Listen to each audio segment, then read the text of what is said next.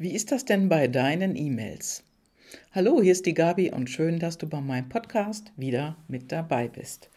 Ich will heute mal über E-Mails sprechen, denn manchmal, ehrlich gesagt, da steige ich nicht mehr durch die E-Mails durch, die ich bekomme. Kennst du das mit der Betreffzeile, was da alles drin steht? Kennst du bestimmt. Zum Beispiel, du gehst mit einem Kollegen oder einer Kollegin auf eine Schulung und ihr wollt da zusammen hin. Ihr habt euch dort angemeldet oder das ist irgendwie von der Firma eingetütet worden und ihr wurdet dort angemeldet. Und dann steht dann in der Betreffzeile Schulung. Und dann vielleicht noch XY Programm, wenn das dann noch reingeschrieben wird. Und dann antwortest du darauf und dann steht in der Betreffzeile, die du zurücksendest, Re-Doppelpunkt Schulung. Und dann bekommst du wieder ein E-Mail zurück mit deiner Frage, zum Beispiel du fragst, ähm, kann ich mich an einem anderen Tag für die Schulung anmelden?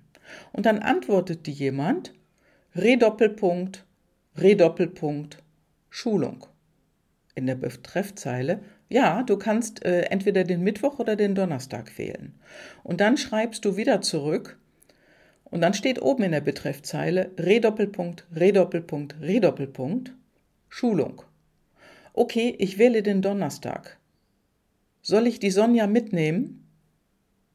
Und dann wird die wieder, dir wieder geantwortet, Redoppelpunkt, Redoppelpunkt, Redoppelpunkt, Redoppelpunkt, Schulung. Und jetzt blub, da kriegt man ja einen Knoten in der Zunge. Und ich gebe dir mal einen Tipp, einen ganz heißen Tipp. Wenn du solche E-Mails bekommst oder auch wenn du sie versendest, schreib immer in deine Betreffzeile ganz klar worum es geht.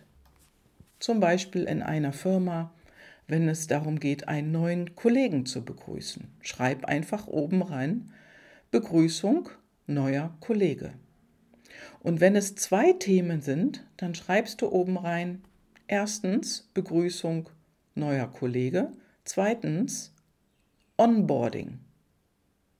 Beispielsweise. Und dann geht aus dem Text ganz klar Punkt 1 und Punkt 2 hervor.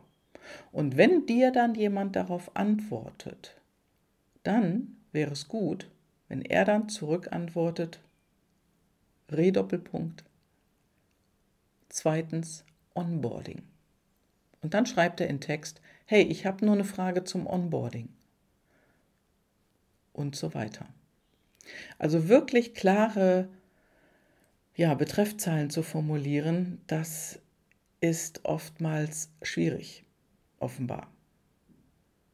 Und ich kann dir nur empfehlen, ändere die Betreffzeile. Wenn du da oben so einen Rattenschwanz siehst, wo schon ganz viele hin und her geschrieben haben und andauernd Re oder F drin steht für forwarded und äh, ändere die Betreffzeile auf das Thema, um was es bei dir geht.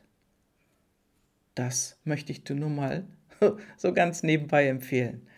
Ja, schön, dass du heute dabei warst. Das war's. Liebe Grüße, deine Gabi.